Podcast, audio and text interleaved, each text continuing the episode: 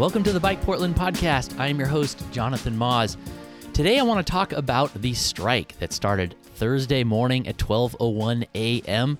This is the workers' strike that is affecting just over 600 employees of the city of Portland, and I want to make sure that it is on your radar because a lot of those workers are from the Portland Bureau of Transportation. And you should really care about this strike, not just because it affects real hardworking folks that are looking to make a living, but also because these workers from PBOT and I guess from parks to some degree, they are the ones that keep our bikeways clean and clear, or, or at least try to. We won't get into the fact that there are massive concerns uh, about the lack of maintenance. That's sort of a, a separate conversation, I guess, related, but I don't want to get into that right now in relation to the strike. So we should care care about this because the folks that are picketing, like you'll hear in the interviews I've got, they are the ones that are cleaning bike lanes. They're the ones that are replacing stop signs that drivers love to drive over all the time and stuff like that. Now, as you can imagine, the main sticking point here is salary and how much folks are getting paid, or in this case, not getting paid.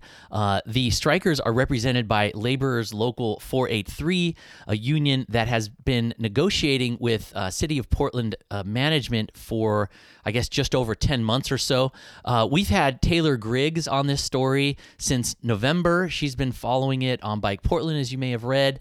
And yesterday, I went out out to the picket line to talk to folks, uh, just hear how they're feeling and what they had to say about the strike in general. In this episode, I wanted to share the audio from those uh, short interviews that I did with folks on the picket line.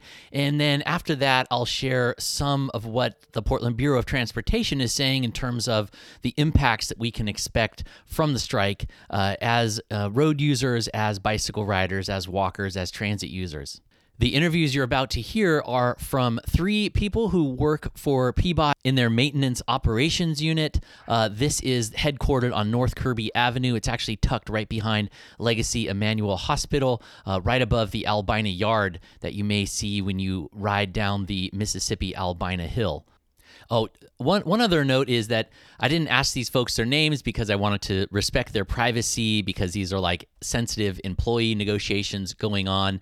Uh, so let's get into the interviews, and then on the other side, I will share a bit about what PBOT is saying in terms of impacts.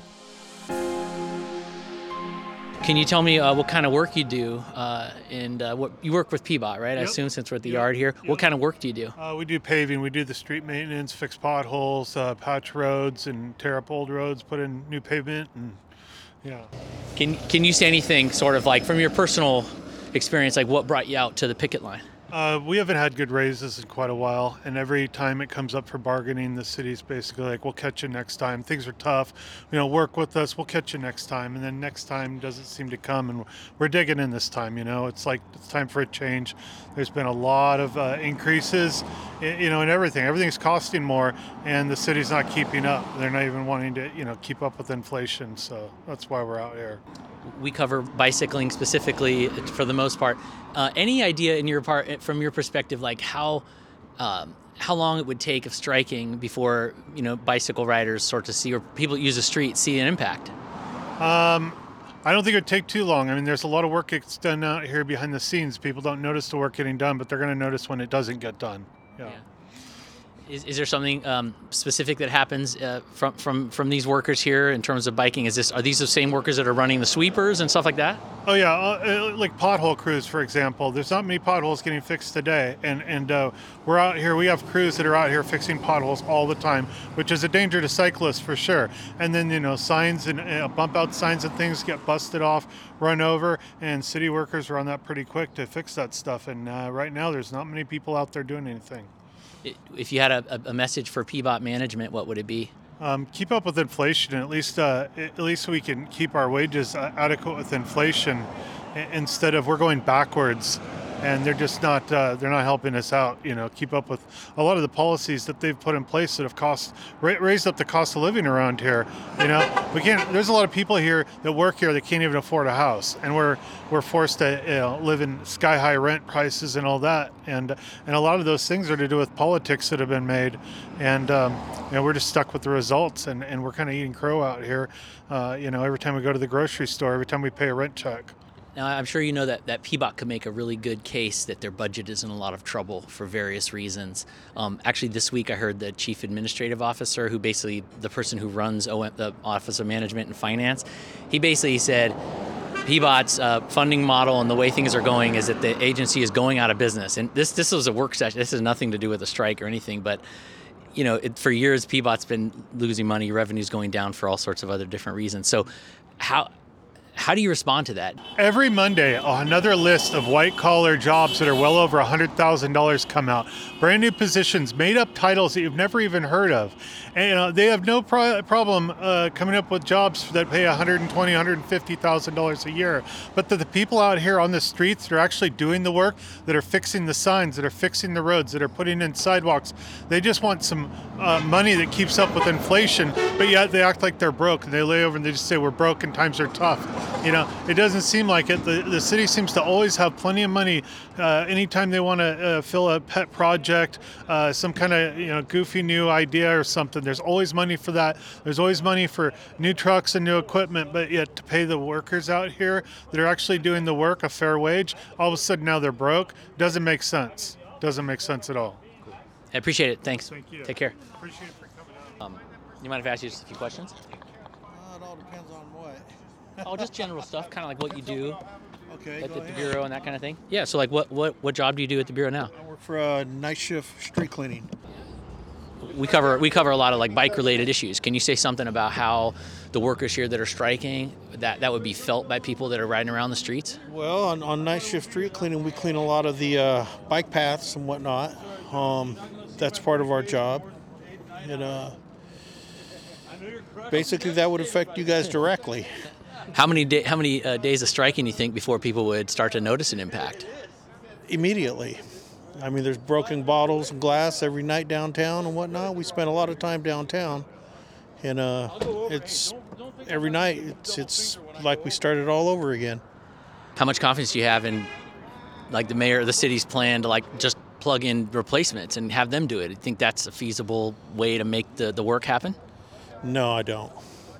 I don't. Uh, there's there's we we deal with a lot of stuff. Uh, there's a lot of safety issues involved. There's uh, traffic issues involved. Um, there's a lot of experience that's you know developed over the years to doing this job. You know, we deal with uh, homeless people. We deal with transients. We deal with garbage that is thrown. You know, garbage cans thrown all into it and stuff like that. We have to clean up stuff. There's there's a lot of people that want to do that kind of work. Might be a bit shocking for just like a private contractor replacement who's never done that to be dropped into that kind of scene, huh? You know, there's a lot, a lot of biohazards and stuff out there too that we have to deal with and whatnot. And Like, oh, what about the whole budget thing? I mean, um, I, I don't know if you keep up with like the PBOT budget specifics, but you know, probably for years you've probably been hearing that they're they're running on, you know, getting worse and worse, revenues declining for all kinds of different reasons, um, not just employee salaries and stuff. And they they can make a pretty strong case that they're really facing some tough uh, headwinds in terms of just revenue in general and budget. How does that land on you in relation to this strike and in relation to your own salary? well, in relation to my own salary, when I compare it to what they get in the offices and whatnot, you know, there's no comparison at all. Um, they always scream that we're out of money when it's time for new contracts and stuff like that, but yet in the office they always manage to get theirs. Um, I just like to see a little fairness across the board. You know. Yeah. If you could uh, share something with PBOT management, what would it be? Well, we'd like to make a fair wage. Um, we, we put up with a lot of safety issues and a lot of dangers out there now. The whole everything's changed since way back when, and uh, that needs to be reflected in our salaries and whatnot.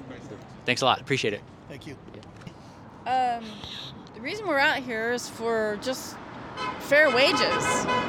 You know, um, the economy has gotten so out of control that you know we can't even live in our own city. You know, Uh, we can't fix our roads, we can't fix our sewers. You know, can't fix the potholes. Yeah. What kind of work do you do at PBOT? I am a heavy equipment operator. So, from the perspective of people that use the streets, maybe from a bicycle, which you know are even more vulnerable to potholes and messes and stuff like that, what kind of impacts? Like, how how soon do you think those impacts might be felt for folks like that? I'm not sure. Yeah. Right now, we're just waiting on our labor team and downtown to come up with a reasonable, fair, on both ends, agreement. And when you hear PBOT management talk about, hey, we're really f- facing some tough times in terms of budgets and stuff, how does that land when you hear that? I'll tell you what I read. Um, City of Portland got 20 million for 122nd. And that means bike lanes, bump outs, islands, and when are they going to get done? So we're just we're just waiting patiently. We've have, we're having fun out here. We got a barbecue. Yeah. Anything else you would you'd tell PBOT management if they if you could? I just hope they can come up with a reasonable and fair wage for us. I've been here 22 years, and I'm not even making what they're making out there. I appreciate your time. Thanks. Those were folks standing on the picket line Thursday, which was the first day of the strike. Uh, they were right outside the maintenance operation headquarters for PBOT. Now, I want to share a little bit about what PBOT has said regarding how the strike might impact the transportation system. Keep in mind that uh, we're not going to get PBOT on record about this. This is just not something they're going to address in the media, given that it's a sensitive negotiation with uh, Local 483, the union. But PBOT has put out a statement of sorts on the City of Portland website that I wanted to make sure folks knew about. Uh, if you go over there, I'll provide the link in the show notes. But I think it's important for people to keep in mind, as you heard, as you heard in some of those interviews, I actually asked some of the some of the strikers and some of the workers what they thought, but there's important stuff to know about how bike lanes and roads will be impacted. So here's what PBOT says on the City of Portland website about how the strike will impact streets. So they say that the following PBOT services will be prioritized, but quote, the public may experience longer than normal response times to things like ensuring roads are closed in the event of down trees and landslides. Uh, we have like another storm approaching, and and uh, fallen trees has actually been a pretty big deal on Portland streets. So that's something to look out for. They're saying that it's going to take longer for them to replace stop signs, uh, malfunctioning traffic signals, and other damaged pieces of infrastructure, of course. And they actually say that some services are, are completely on pause or on hold right now. Um, a side note to this is that Mayor Wheeler, in a in a state of emergency, uh, sort of preempting the strike that they knew was coming, has said that they're going to free up some protocols or money or both to hire like replacement workers, right? Private contractors to come in and do some of the work. Like you heard me ask uh, some of those strikers about, uh, there's supposed to be some backfilling of workers that are going to come in and do some of this stuff, but obviously it's not going to be sort of a plug and play perfect situation. So to go back to what PBOT is saying publicly on their website, uh, the following services are actually completely on hold while the strike is happening. That includes citywide street sweeping and cleaning.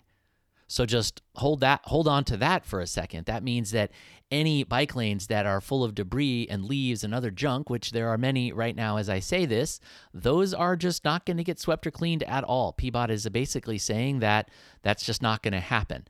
Um, and then there's other things like uh, they actually call out uh, they are not going to be doing repairs to bike lane delineators. Those are our favorite friends, the little plastic wand thingies. So if those are down and, and missing and or broken, those won't be replaced while the strike is happening. Uh, they won't be uh, sprucing up pavement markings like bike lane symbols or sharrows or the green paint that helps uh, that helps designate biking space and that sort of thing so those are some of the impacts PBOT is warning can happen as this strike goes on. They do have a section on their site that talks about what you can do during the strike. Uh, first of all, monitor Bike Portland. They, they don't say that. I'm saying that. Follow us at Bike Portland on Twitter, which is where we tend to do more sort of timely updates and quicker updates on stuff like this. But you can also call, they're still saying to call PBOT Maintenance Operations Dispatch. It's not as if there's no one home at all. Like I said, there are still some workers there. uh, and PBOT is trying to backfill with replacements and private contractors. So it looks like they're still running their uh, maintenance operation dispatch line, which you can call 24 7 at 823 1700. So that's 503 823 1700. And you can also email the dispatch line at pdxroads at portlandoregon.gov if you want to make a service request. Uh, I also want to make a quick mention. Uh, the Parks and Recreation Bureau has also put out a statement saying what to expect because of the strike. And there are some things specifically that bike riders would need to know. They're saying that there will probably be impacts to sort of, they say, safety, cleanliness, and operability of park grounds and facilities. So uh, you may be wondering why we're talking about that on Bike Portland, but keep in mind we do have a lot of bikeways and bike paths that run through parks facilities that Portland Parks and Rec is in charge of uh, managing. I'm thinking, let's say, Irving Park, if you're on if you're on 9th, right? If you're on on the Greenway there on 9th and you're headed through Irving Park or things like Mount Tabor, that's a Portland Parks and Rec facility, obviously. And like I mentioned before, the Springwater Corridor is a, essentially a city park. So is what the Waterfront Park Path and even the West Side uh, Greenway path there that goes along the Willamette. These are all things that, as the strike wears on, we could see get in even worse and worse shape. So that gives you an idea of sort of what the strike is about, what what workers are saying about it, and how the city is responding to it so far, and what some of the impacts are that we can expect. So I hope this was helpful to you. Uh, I'm going to be trying to do more episodes like this that are a little bit more news oriented and quicker turnaround. Uh, in addition to some of the longer interviews, I've got some uh, interesting interviews planned in the weeks ahead. I'll be sitting down with transportation researcher Tara Goddard coming up, and I've also got an interview planned with former Metro Council president and former executive director of Transit Center, David Bragdon. So stay tuned for those things. And as always, thank you for listening and thank you for being a subscriber and supporter of Bike Portland. If you aren't one yet, please consider uh, signing up as a subscriber. Financial support from readers and listeners is absolutely crucial to our survival. And thank you so much for listening. This is your host, Jonathan Maus, and I'll see you in the streets.